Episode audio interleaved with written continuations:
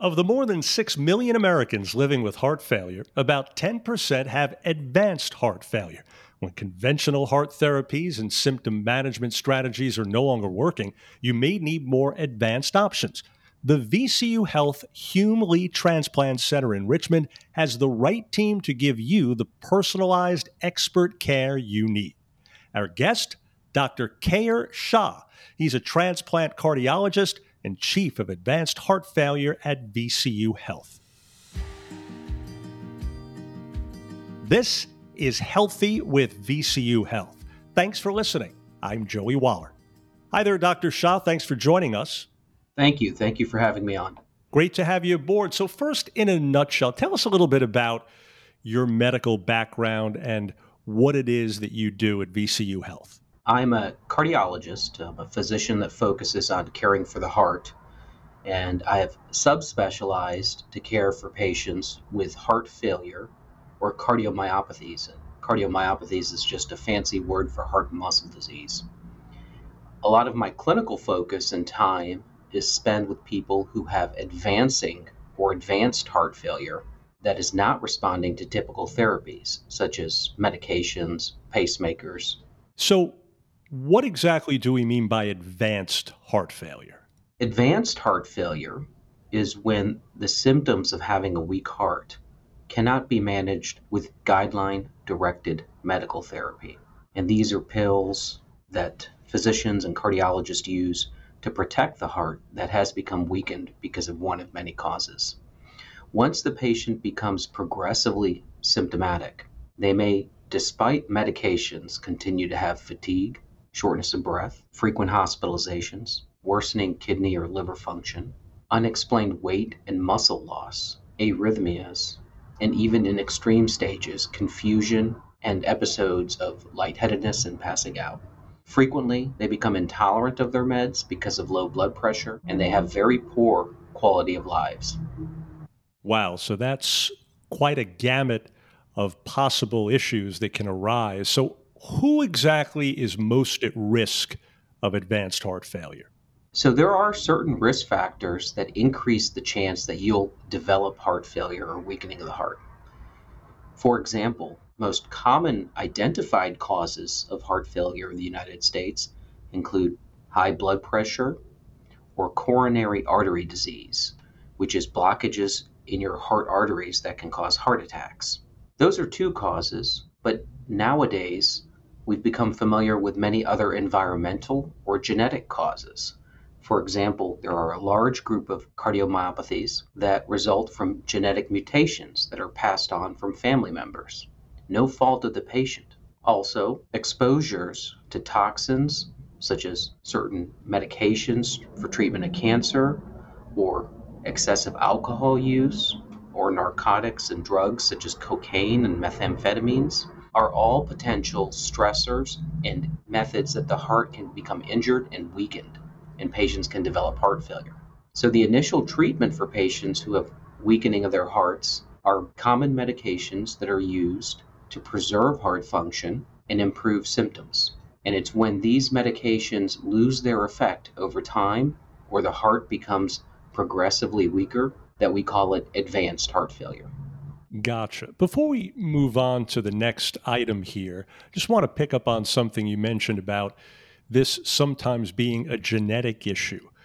Obviously, there are other things in the medical world that people can get screened for to see if they're more susceptible because of genetics. Does that apply in this case with the heart? So, genetic heart diseases are becoming increasingly identified as a cause of cardiomyopathy. In cardiology, we don't recommend routine genetic screening for all patients.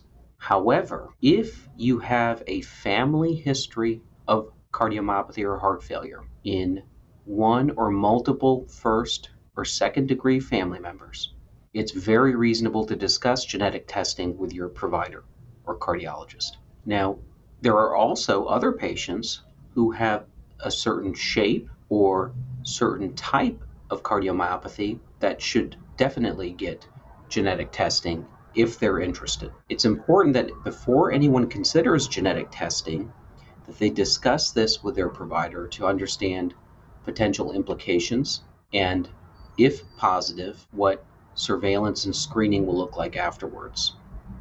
Also, potential implications on other family members who are now put into a at-risk category if they're descendants or siblings of those with genetic or hereditary heart disease. Okay. So to backtrack on something else for a moment, you mentioned a list of the numerous symptoms one with advanced heart failure can experience. If someone does, what should they do? If you experience any of the symptoms of a weakened heart, and just to review them, they fall into two categories. When the heart doesn't pump blood efficiently to your body, you can have fatigue, poor appetite, lightheadedness, breathlessness. Or if there's congestion or backup of blood flow, you can have fluid accumulation, swelling, difficulty breathing, difficulty lying flat. If you start developing these symptoms, you need to speak with your physician and specifically explain the symptomatology have going on. If you feel that you are having an increase in breathlessness and it, it is new, it is also appropriate to call 911 or go to the emergency room for evaluation. Because the cause of this, even though we're talking about heart failure here, needs to be differentiated from other items such as lung disease, pneumonias, blood clots, anemia, or a long list of other things that can cause someone to feel tired, fatigued, short of breath. Understood. So the first step is then determining that whatever is going on is happening because of the heart. Now, one option for advanced heart failure treatment is something called a left ventricular assist device, also known as LVAD, that's implanted into your chest. So, doctor, what patients are typically candidates for that and how does that work? A left ventricular assist device, or as we call it in the field, an LVAD, is a mechanical pump that goes in to assist circulation in the heart. It's placed in the heart and it pumps blood into the aorta. So it creates a parallel circulation of blood flow to help a weakened heart increase circulation to vital organs. The result of implanting an LVAD includes improvement in the signs and symptoms of heart failure, including fatigue, exercise tolerance, reducing congestion, and reversing things such as muscle wasting and shortness of breath. When considering an LVAD, one must be sure they've exhausted all other therapeutic options because it's an extraordinary surgery, but also life changing. And we reserve this for patients who are not responding to medical therapy and have a poor quality of life. Life changing in what way? This treatment, which has really only been introduced and contemporized in the last 15 years, offers options to patients who may not be candidates for transplant and may otherwise die from their heart failure in the coming year. So many patients hundreds of thousands around the world have derived benefit from this and ended up gaining improved quality of life and adding years or decades to their life. So, my understanding, doctor, is that if LVAD isn't an option, that a second one would then be a heart transplant. And I think just about anyone listening understands how major an occurrence that would be. So, who are the best candidates for that? Well, I think this is an interesting topic, and I would perhaps reframe it. I would suggest that for a patient with advanced heart failure, there are three options. One is heart transplantation, and heart transplantation is an extraordinary intervention for patients. However, the evaluation process is stringent, and there can be medical or surgical limitations for those who might be candidates. A heart transplant can give a patient a decade or more of additional life, and they would have to be on immunosuppression and close monitoring with a transplant program.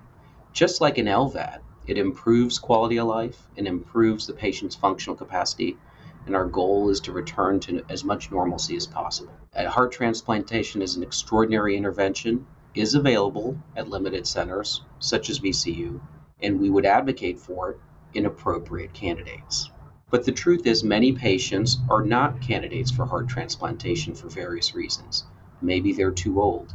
Maybe they have antibodies that will cause rejection. Maybe they just choose not to have one.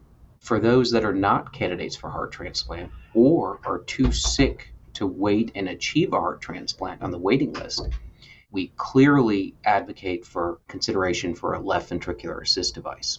Now, there is also a third option if the patient is not a candidate or chooses not to have either of these two interventions. Some patients may choose to live out the rest of their life with palliative therapies, such as living with a drip at home or even enrolling in hospice when the time is right. So we try to tailor treatment to our patients' goals. Some may be spending time at home, others may have goals of living as long as possible to see their children graduate or spend time with their grandkids. Once we define their goals, we guide them to their therapeutic options based on their medical surgical candidacy. It's a collaborative decision making process where the patient is a key player in the center of the therapy we decide to offer or the patient chooses. Understood. And so good that you mentioned that third option. And then just to close out discussing transplant, if a patient appears at first initially to be a candidate for it, what are the basic steps involved in that journey, so to speak, before the operation can take place? Because there are a number of them, right? Absolutely. Heart transplantation patients and recipients have a remarkable, unique journey to get to where they are. They undergo a multidisciplinary evaluation process to ensure that biologically they can accept an organ, surgically it can be accomplished, and psychologically they're ready. Then, when deemed appropriate and ready, are placed on a waiting list based on their blood type, their body size and height, and then also the urgency determined by how sick they are. They may wait a short or long period of time before an organ's available. In other words, there's an uncertainty to how long you'll wait. It's not something that can be scheduled. Once a heart transplant is complete, Patients live on immunosuppressive drugs, which are managed closely by the transplant center to achieve certain levels to prevent rejection. They're monitored closely for rejection and infection. The first year includes frequent testing and monitoring, including periodic biopsies of the heart, and slowly after that, the monitoring becomes less intense. Patients return to normalcy in terms of function and rehabilitation and recovering from their heart failure somewhere between three and nine months after the surgery. The survival with heart transplant has become extraordinarily good. Someone who undergoes a heart transplant is expected to live with that heart for an average of 13 years.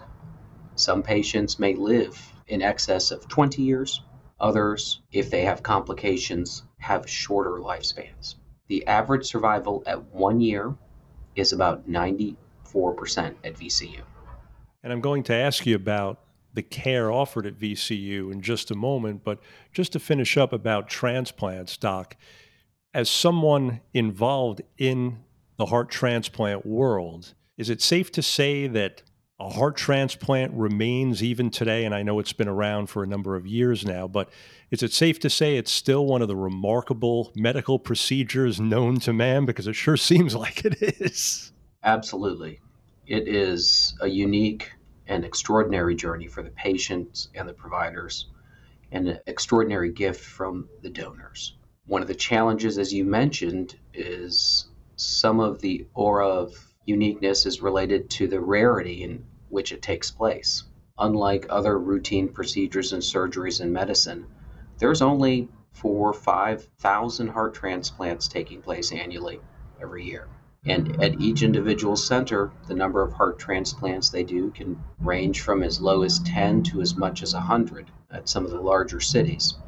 But overall, it's a rare occurrence and only for very select patients. Back to the LVAD, which is a device that you can pull off the shelf and offer someone who may not be a candidate for heart transplantation or may not live long enough to wait for a heart transplantation. In summary, here, these are clearly life changing and often life saving procedures. So, what would you tell our listeners in closing, Doctor, why someone should come to VCU Health for advanced heart failure treatment? First of all, thank you for this opportunity to share our program with listeners. I think at VCU Health, patients with advanced heart failure will receive a comprehensive evaluation, and our providers will collaborate with your doctors and surgeons to come up with a treatment plan tailored to the individual.